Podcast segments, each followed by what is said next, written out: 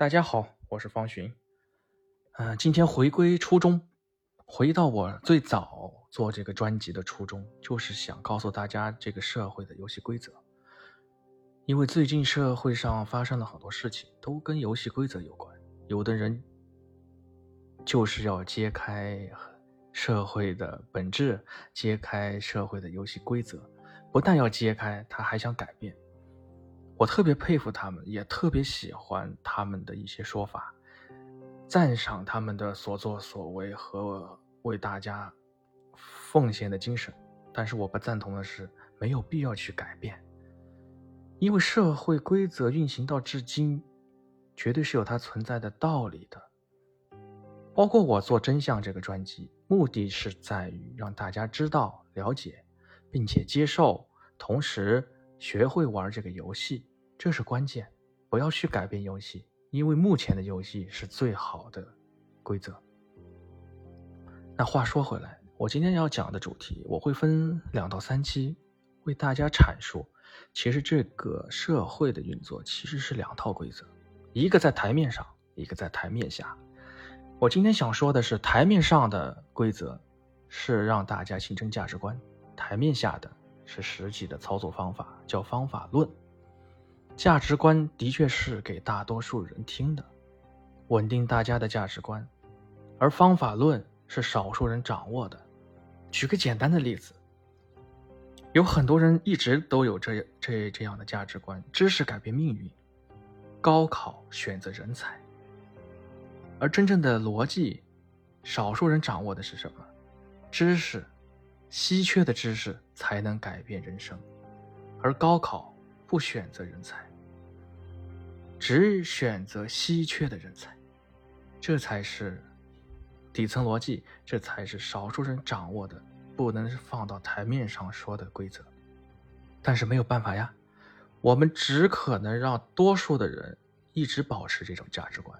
所以，高考另外一层的本质就是持续的让大家接受同样的价值观教育，因为只有教育才能稳定社会。过多的我就不说了。但是这个没有错，之所以告诉大家，只是让大家接受、明白，并且从中找到出路，学会这个游戏规则，明白，明白这个游戏规则的存在的道理。这个社会必须有二八定律，不可能所有人都是二，也不可能所有人都是八，所以必须要有两套游戏规则，这一点问题都没有。问题是我们是否愿意思考，我们能否接受，我们是否愿意去适应规则。所以，每当一个政新的政策、新的价值观出现的时候，我们一定是要考虑它的两极性，或者是叫它的阴阳。社会的运作也是分阴阳的，台面上的是阳谋，台面下的是阴谋。每一个政策、每一句话、每一个价值观后面，它都带着一阴一阳。